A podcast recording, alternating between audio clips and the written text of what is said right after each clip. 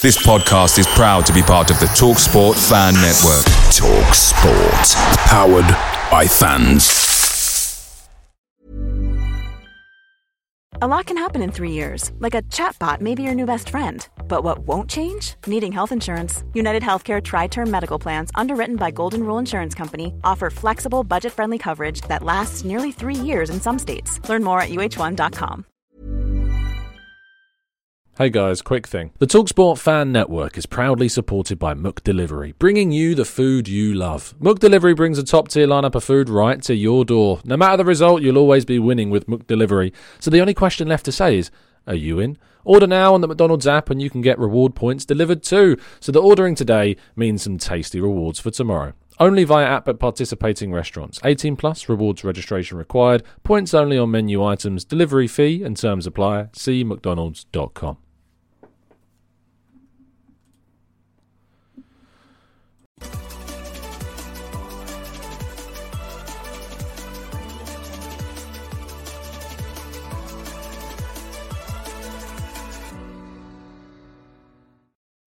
Hello and welcome to the Gooner Talk back again with you guys for another episode of the Arsenal News Show. Join you every morning at 8 a.m. UK time. Hope you're doing good. Hope you're doing well. Thank you as always for making this a part of your morning routines. It is very much appreciated. And if you haven't done so already, drop a like on the video and, of course, subscribe to the channel if you are new around here. Turn those notifications on so hopefully you never miss a show, even when I'm 20 minutes late, which I wasn't today. But yesterday, there was important things going on in the world, like race cars. anyway, good morning. Uh, those joining us live in the chat box. Hope you're doing well. Stephen, good morning to you. To Matt G, to Martin, to Stevie, to Carl Abukan, good morning to you. Uh, Blackshine, good morning. Dave, Akmal, Keems, uh, Tabani, uh, and plenty more of you too. Uh, there's lots of discuss today, uh, lots to discuss indeed. Uh, we've got plenty. To talk about. So let's not waste any more time and get straight into things. First of all, what's a goal. Katie McCabe, take a bow. Unbelievable strike uh, to win Arsenal's game. Crucial victory against Manchester City in the WSL yesterday, which, of course, means that uh, Arsenal move above Manchester City in the WSL table. It is extremely tight at the top. Manchester United currently still top, having played 17 games on 41 points. Chelsea, one point behind, having played a game less uh, on 40 points. Arsenal are played a game less than United as well. Same amount of games played as Chelsea, two points behind them on 38. And that win over Man City moved them above uh, their rivals on goal difference. Uh, got 11 goals plus on City, both on 18 points. But Arsenal have played a game less than Manchester City as well. If you have not yet seen Katie McCabe, uh, Katie McCabe, sorry, strike, please make sure you take your time out of your day to go and watch it because it is. I mean, I thought Frida Maanum's goal was going to be the best goal of Arsenal's season, but uh, it was topped. it was topped within the space of a week. Fantastic stuff. Uh, so certainly, please go and seek it out. It's worth your time. Uh, moving forwards, uh, yesterday's Premier League men's action: uh, Brighton and, uh, and West Ham United beat Southampton one 0 um, to move them away from the relegation zone, move them up to 14th. Relevant to us, of course, because with Arsenal making uh, Declan Rice their their main transfer target for the summer. Uh, any price could be affected by whether or not West Ham indeed do, of course, stay up. And it was a massive win. Southampton looking in a lot of trouble, a lot of trouble. Meanwhile, title. Ch- title challenging Manchester United. Nearly wasn't able to get that sentence out. Um, lost to Newcastle United at St James's Park. Joe Willock, of course, getting a goal, and Callum Wilson uh, with the other as well. Uh, a brilliant result for Newcastle, moving them back into the top four and into third place. Uh, Spurs, of course, play today, and we'll be looking to try and recover positions in the top four as well. So it's uh, again, it's extremely tight at the top of the Premier League, just like the WSL in terms of the top four race. Less so at the top, top, top of the league, with Arsenal, of course, still eight points clear of Manchester City, um, who don't have a midweek game. Neither do we. Both ga- both teams, sorry, going into their weekends games fully rested. However, Liverpool will play Chelsea. And uh, there's lots to discuss in the Premier League managerial situation, which we'll do shortly. But first of all, Nuno Tavares was reportedly, according to L'Equipe, kicked out of Marseille training. Um, the full details and the full uh, understanding of this is still yet to obviously come out. However, Tudor, the uh, Croatian Marseille uh, manager, uh, has basically spoken about the idea that if players aren't running, if they're not putting in enough effort, he has to intervene after a number of reminders. And Nuno Tavares' price continues to fall from that fabled 40 million pounds that so many people thought that we would be able to get for him.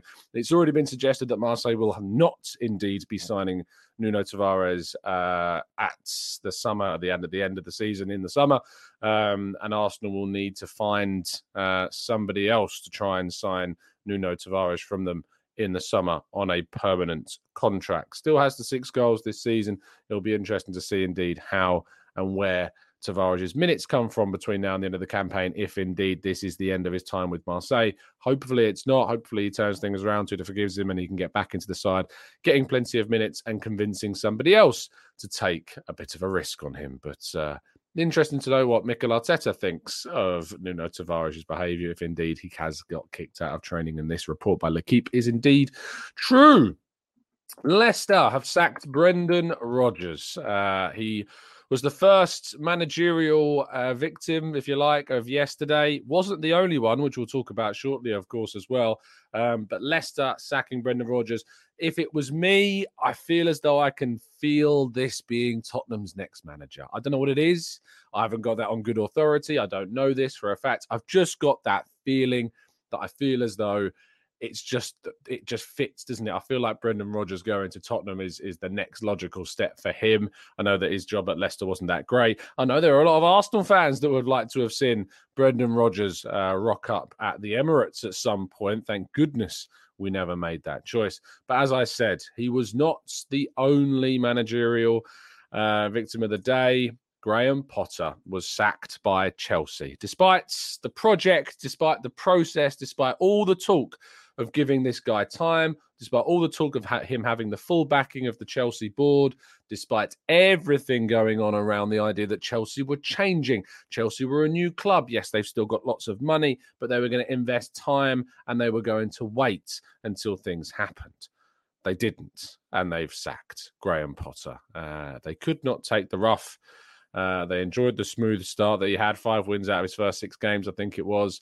And despite paying Brighton 20 million pounds to get uh, Graham Potter through the doors, they will now have to agree settlement, severance packages, if you like, to eradicate uh, his time with the, them after signing a five year contract. You can imagine it is going to cost them a serious amount of money to get rid of Potter. I do feel for the guy. I think it's ludicrous that they ever thought that in a season where they spent 600 million quid on players in the space of two January, uh, two windows, including the January transfer window, that he was going to be able to gel that group, get the maximum from them. And now what they're going to do is they're going to bring in a new coach who again starts at square one with all of these players and the potential to spend even more money and somehow then has to try and gel that group and get them into European competition for next season. The likelihood is that they won't get into European competition for next season because their loss against Aston Villa dropped them into the second half of the Premier League table. Always a pleasure to see the Premier League table, of course. But now Chelsea sit in 11th place, 38 points.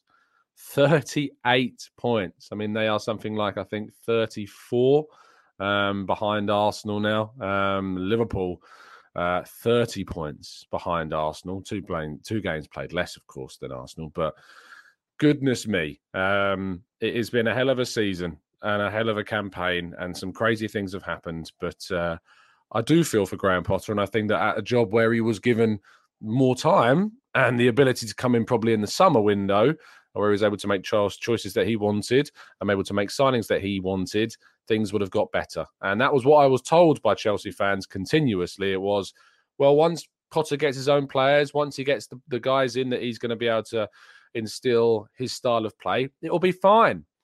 And that hasn't been given the opportunity to do. And instead, Chelsea fans have completely lost their heads and they've called for this guy's head for some time because that's what they're used to.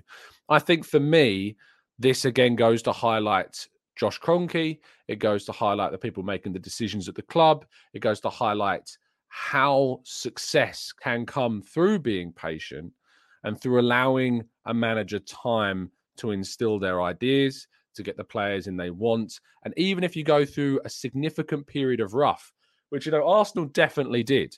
We definitely, definitely did, finishing eighth twice. People calling for the manager's head, including myself after the Villarreal game. I could not see a way forward for Mikel Arteta there because I was naive and I could not see it. But now you look at what time does in a case in point like Arsenal, and uh, I sincerely hope that Chelsea wither and die as a club. I really, really do, because they are a horrible, horrible institution of football. Uh, moving forward and back to Arsenal, uh, Lindstrom. Uh, the transfer target of the club, attacking midfielder that can also play in wide areas for Frankfurt, Arsenal, and Liverpool are said to be battling it out this summer for the player. Uh, Arsenal have had an interest in him since probably way back as summer 2022. There was also interest in January as well. Um, but Lindstrom is set to be one of the players that we hear quite a lot between now and throughout probably the summer transfer window. And our final story of the day Vitor Roque's agent is said to have held talks with both Arsenal and Chelsea. I know what the right choice is. Do you? between the two sides. Um, very exciting young striker playing at the moment for Atletico Paranaense, uh, same club as Bruno Guimaraes, where he used to play, um, and uh, is a player that Arsenal supposedly have a big interest in. Barcelona also were very interested, but their financial situation has basically rendered them um, unable to compete. Uh, supposedly, has a price tag of around 50 million euros, very expensive. Uh, but as one of the Brazil is producing some exceptionally expensive talents at the moment. So if you don't know much about it, but of course, if we are still linked to Vitor Roque come the summer, we'll certainly be doing plenty of tactical breakdowns. Or if we look like a deal suddenly spurns out of nowhere and he's going to get close to doing before the season finishes, you can be sure that we'll be doing a tactical breakdown on him so we can inform you about what and who he is. Okay, let's jump to part two then. Your questions right after this.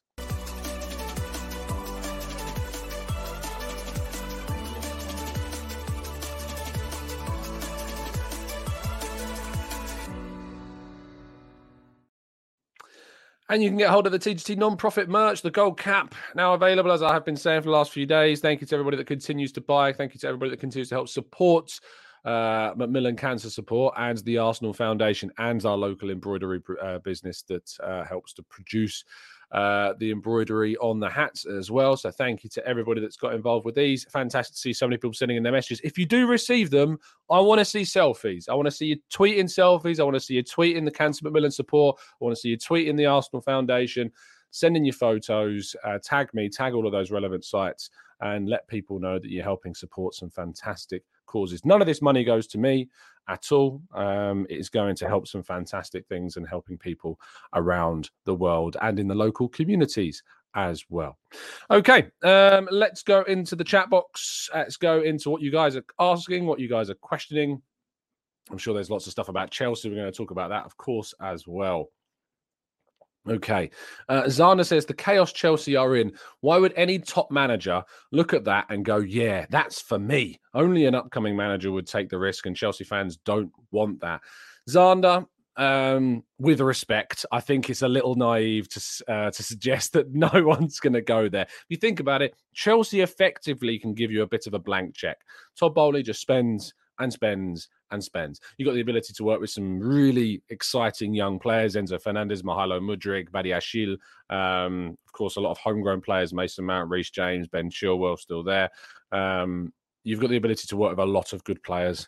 Um, yes, it's it's not the best place. Yes, it's a lot of work, but I do think there's going to be a lot of managers that are going to be open to taking this job, and it would be probably a little bit naive to suggest that they won't, unfortunately. Um, but that's the way it goes. I wish you were right, Zander. I really do, but I don't think that you are.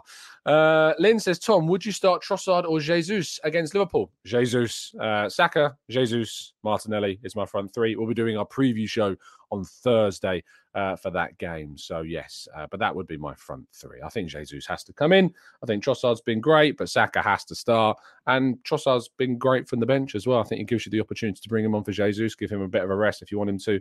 He's done a great job uh, providing assists, but it's a great problem to have. So, really, really good problem to have. Eyes peeled, of course, for Chelsea against Liverpool on Wednesday. That's going to be one to watch. Um, Tebby says, What do you think prevented Arteta from getting the sack in past years? Do you think it was the pandemic? Do you think it was a lack of fans in the stadium? Or do you think it was the FA Cup win? Um, I don't think it was any of those things. I think it was him as a person. I think it would have been the way in which he built the relationship between himself and the ownership and the executives at the club. And I think they very much bought into the idea that this was a longer term thing and that it was going to be a bit rough before it got better. And I think that they've fair play to them for sticking with him, fair play to them for doing what so many didn't do. Um, I think that it is ultimately down to Arteta. It's not an outside factor that he stayed. I think it is purely down to what Arteta has done, what he was doing, what people could see he was trying to do, and what the club believed in him. And I think that faith has obviously been repaid, and they knew it was going to take time and years to turn things around. We always hear Edu and Arteta, you know, the, the talk of the word process obviously gets overused, but in its purest form, that is exactly what it is. And sometimes, as I use the analogy of if you're going down a hill, and I always feel like Arsenal were going down a hill, was certainly declining at the end of the Wenger era.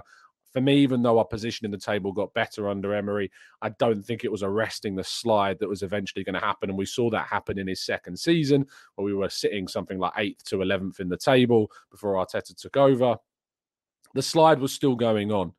And when Arteta comes in and we're sliding down this hill, when you press the brakes, you don't stop you don't stop when you press the brakes. Unfortunately, when you press the brakes, you keep going for a bit. And then when you put your foot on the accelerator and go back up the hill, it takes time to turn that around. But there's no quick turn, it's a slide turn up. And that is what we've seen from Arsenal. We've seen a gradual arrest of the slump. And we saw that really happen last season when we then competed for a Champions League qualification place. And we have seen the most rapid of upturns this season with, as Arteta predicted, it's not just luck, it's not fluke. You know, these guys at the club have been talking about this for a long time. Arteta said last season, in or I think he was in 2021, he said, This is going to go bang. He said it. Edu has said that he doesn't want to talk about Champions League. Elneny in the summer after the Nuremberg friendly said, we are going for the title before the season, season even begun. That was the mindset, and that's what we've experienced so far. Um, let's go. Yomi says, We did turn like a truck. You're right. It was a significant slump, it was a significant slide, but it was all worth it. It was all very much worth it.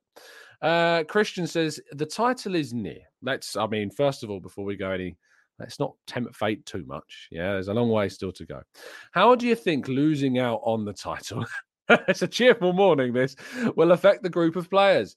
We know how last year's disappointed affected the group this season, and it was in a very positive way. Love your work. I, you you recovered the question with positivity at the end. Yeah, you know I have great faith that obviously what happened last season and how we missed out on top four was a catalyst for this season. And I imagine no matter if we win the league this season or if we come second this season, that we will continue to push on. The idea is that this Arsenal team will continue to improve, that this process will continue to go, this project will continue to bang, and uh, hopefully one day we'll get there.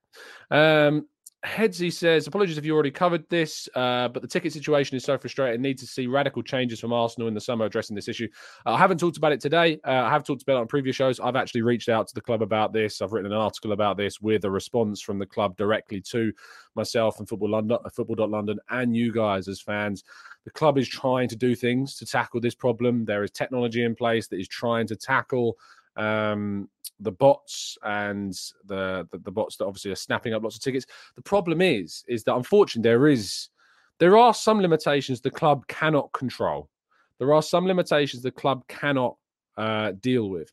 It's a sixty thousand seater stadium, and there is more than sixty thousand people that want tickets.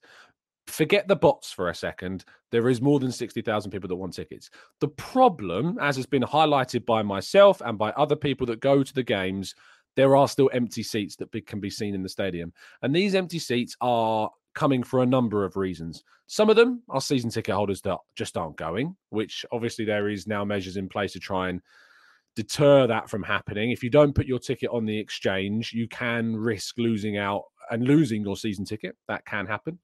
Um, and another reason for it is obviously the touts. And the touts, unfortunately, um, will buy up tickets and then put them up for extortionate prices and some people and people can't afford the prices that they put them up for, and in the end, they don't end up selling them, and that leaves the stadium a bit unfilled. Now, it is in a sixty thousand seater stadium.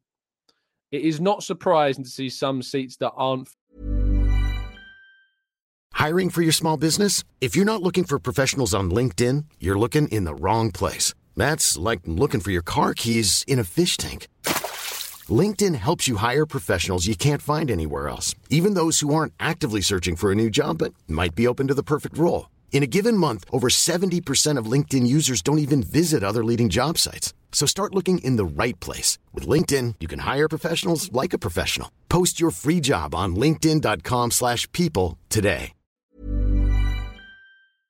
Away days are great, but there's nothing quite like playing at home. And the same goes for McDonald's. Maximise your home ground advantage with McDelivery. Are you in? Order now on the McDonald's app. At participating restaurants, 18 plus serving times, delivery fee and terms apply. See mcdonalds.com. Some people on the day can't go.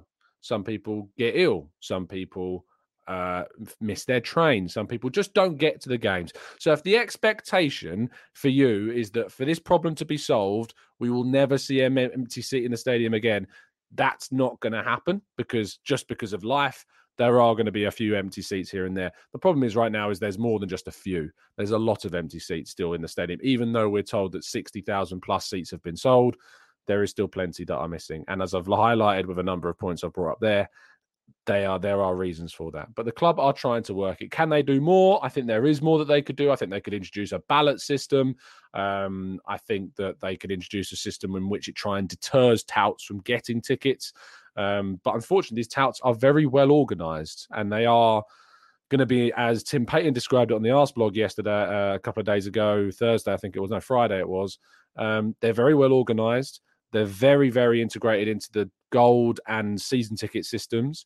And unfortunately, uh, they know what they're doing. So it's going to become very, very difficult to do that.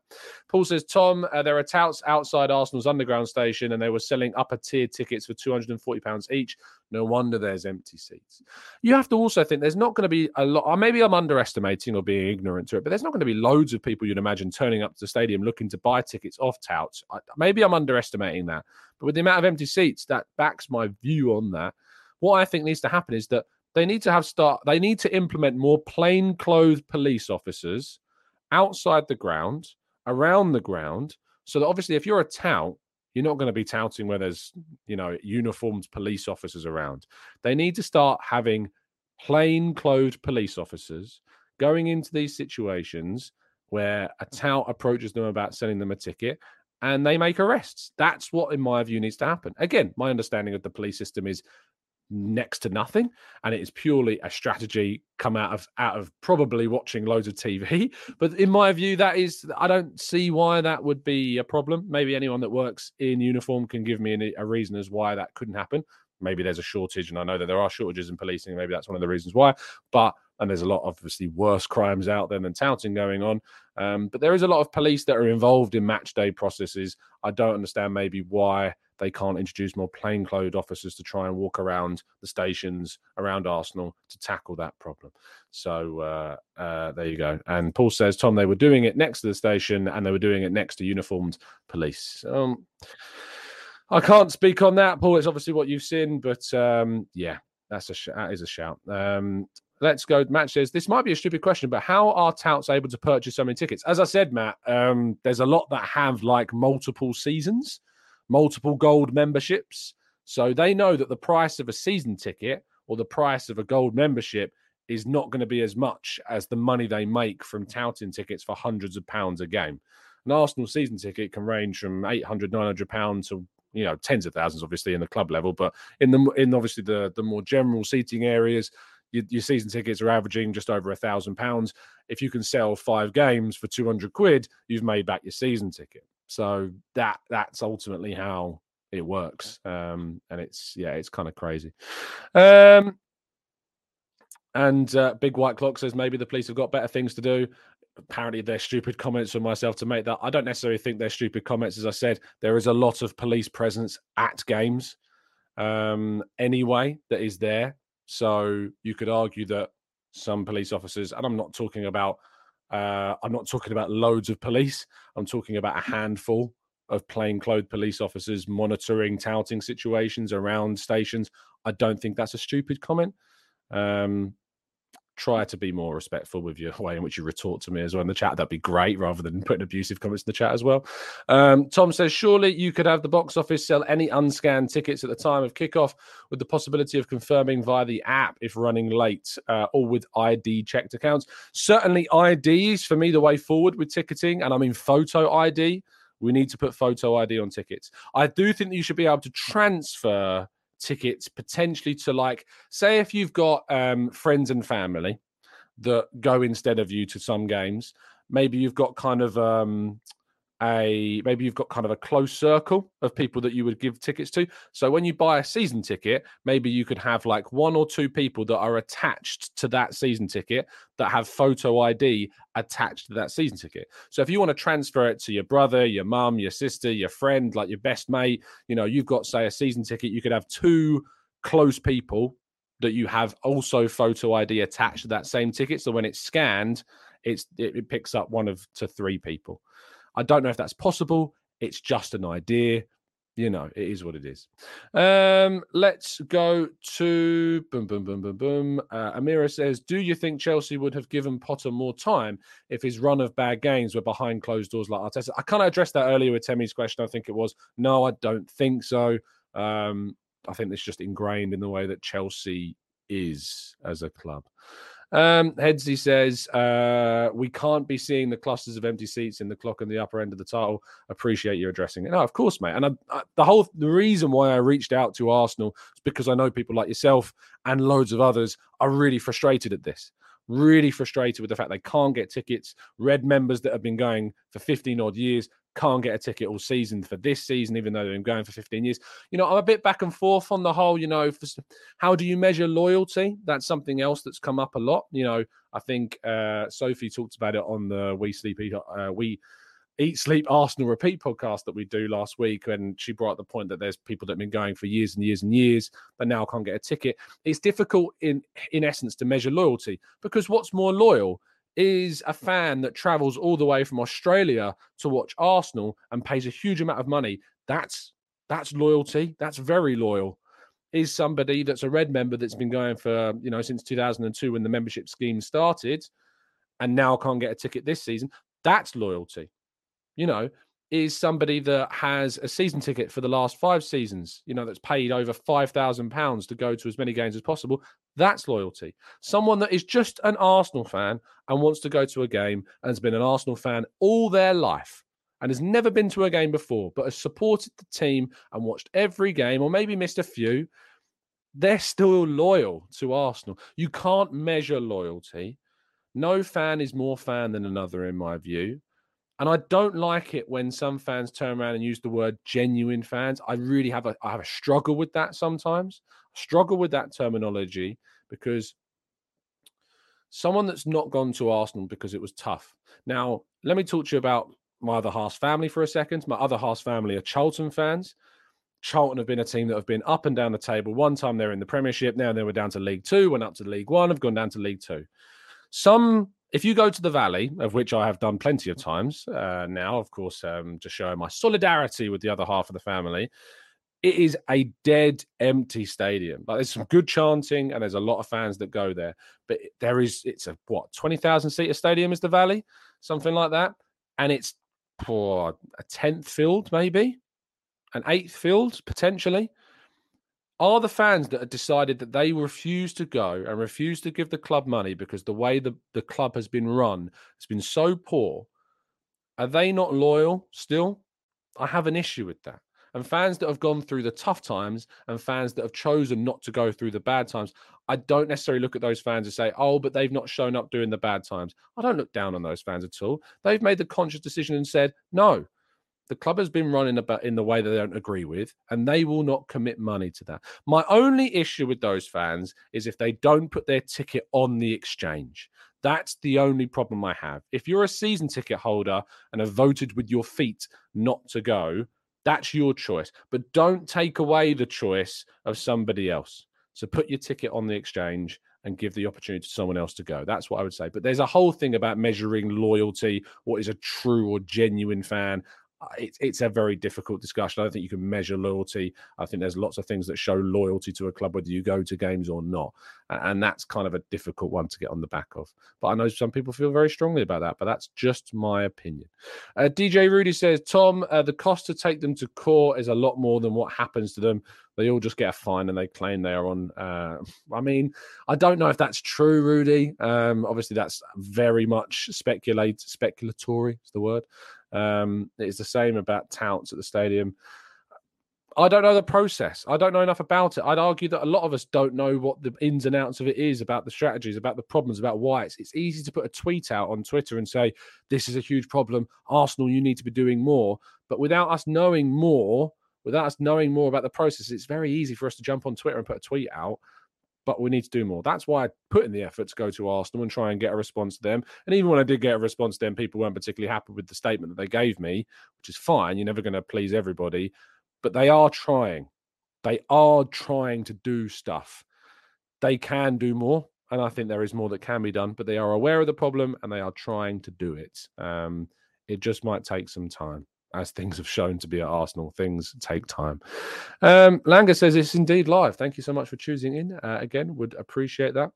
Um, let's go to uh, William Saliback says Tom Rodgers or Potter to Spurs. I think Rodgers. I think it probably will be Rodgers. Um, it might be Potter. Who knows? Um, but I think it might be Rodgers. We'll have to wait and see. Uh, whoever they get, best of luck in that. Well, not best of luck. You know what I mean. Good luck with that sort of job. Ridiculous. Um, Jonathan says um, says Tom Arsenal have a huge following in East Africa. Our fan group here in Ethiopia organises blood donations events and other charitable events. It's all about making a positive contribution. Yeah, look, um, it's not just in Africa, all around the world, Arsenal have a huge following and fan groups uh, in places like Ethiopia, in places like Jordan, which obviously the Arsenal Foundation have been doing a lot of uh, work with the Arsenal Vision guys, um, making positive contributions in any way we can. It's always going to be very, very important. Uh, Yomi says, Tom, talk about Newcastle United. What, what do you want me to talk about? It was you know, I mean, Matt, Joe Willock should have been scored, should have had a hat trick on the day, to be fair and it was just a representation, I think, of um, where Man United are at as a club. I think they've overperformed in certain circum- certain circumstances. Don't think they're as good as what people make them out to be. I don't think Erik Ten Hag has done as good of a job as what some people are claiming. Um, I, I, saw a video yesterday. I think it was on. I think it was Talksport. Um, I think it was Alex Crook was on was on Talksport suggesting that Ten Hag has worked a miracle. I think the terminology was. I think that's ludicrous. I don't think Erik Ten Hag has worked a miracle. Look at the team. Look at the amount of money that Manchester United has spent. Look at that starting 11 and see how much each of those players has been bought for, and look at how much the bench has been bought for. So to say to me that Man United currently sitting fourth in the Premier League behind Newcastle, one point above Tottenham, seven points above Brighton and Brentford. Tell me he's done and worked a miracle. Are you joking? There's no way that he's worked a miracle. He's done a decent job. He's arguably done about as good as what Ole Gunnar Solskjaer was doing. You know, because Man United still getting in the Champions League under Solskjaer, still getting top four, still spending big money. Has he really got them any closer to a title challenge? No. No, he hasn't and he's spent a silly. It's his first season, sure. That's the, the big mitigating circumstance that it is his first season. But with the amount of money that had been spent before he was there and is being spent when he is there, there is no miracle work going on. It's just not. It's just not a miracle. He's done a decent job, about as good as what the previous manager had done, which, to be fair, in his first season, you could argue is then better than that. But to suggest it's a miracle. I get the criticism of the, of the Glazers. That's fine. I don't have any issue with that because to put the club into the amount of debt that they have after they came in with apparently no debt there, you know, is it shows you there's there's problems in football, not just Manchester United. But to suggest that Ten Hag has done and worked a miracle is is uh, too far. I got abuse for saying that yesterday, as you'd expect. Twitter, ah, oh, abuse. surprise, surprise. But uh, yeah, uh, it's ridiculous to suggest. I think that he's done a he's worked a miracle at that club.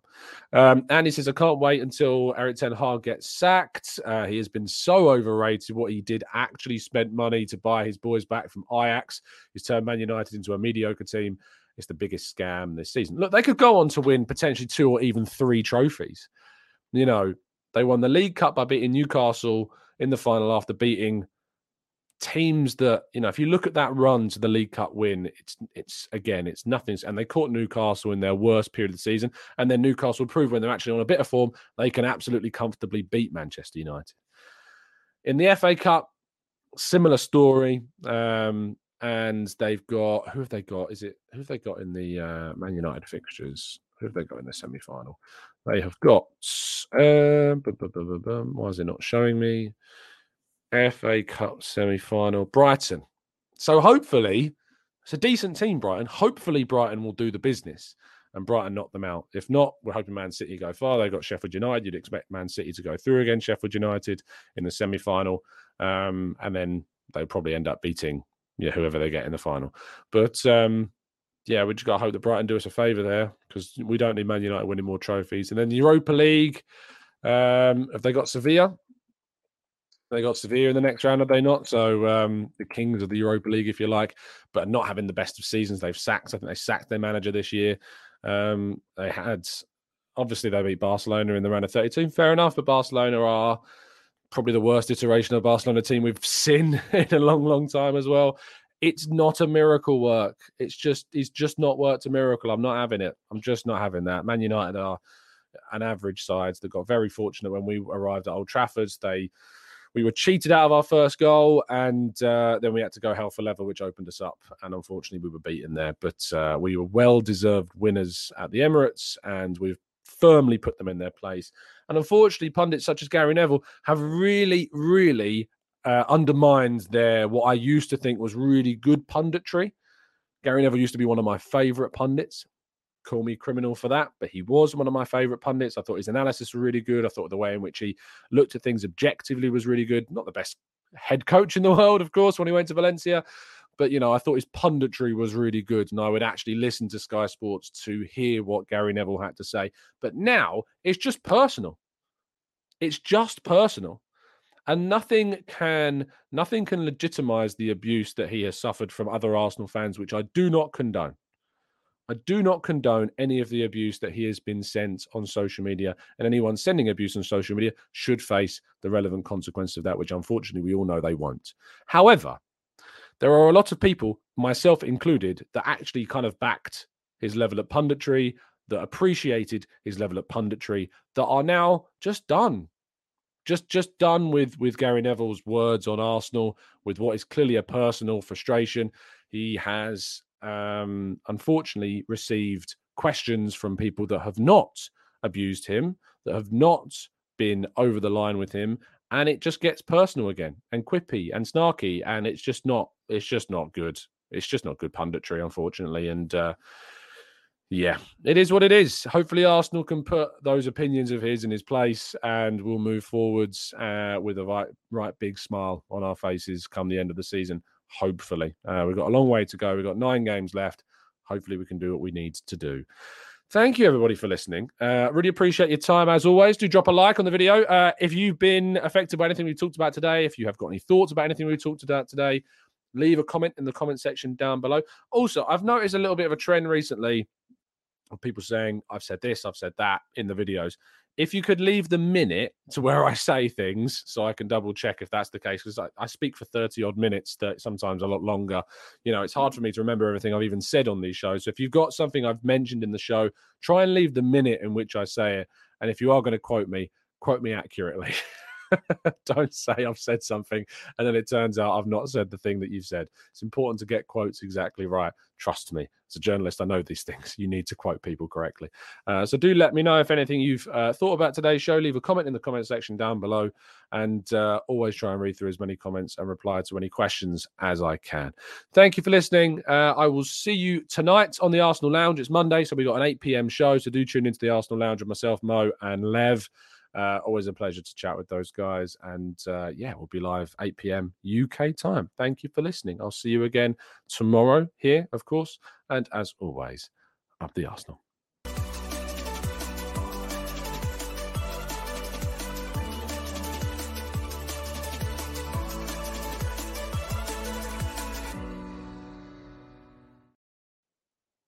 It's the 90 plus minute.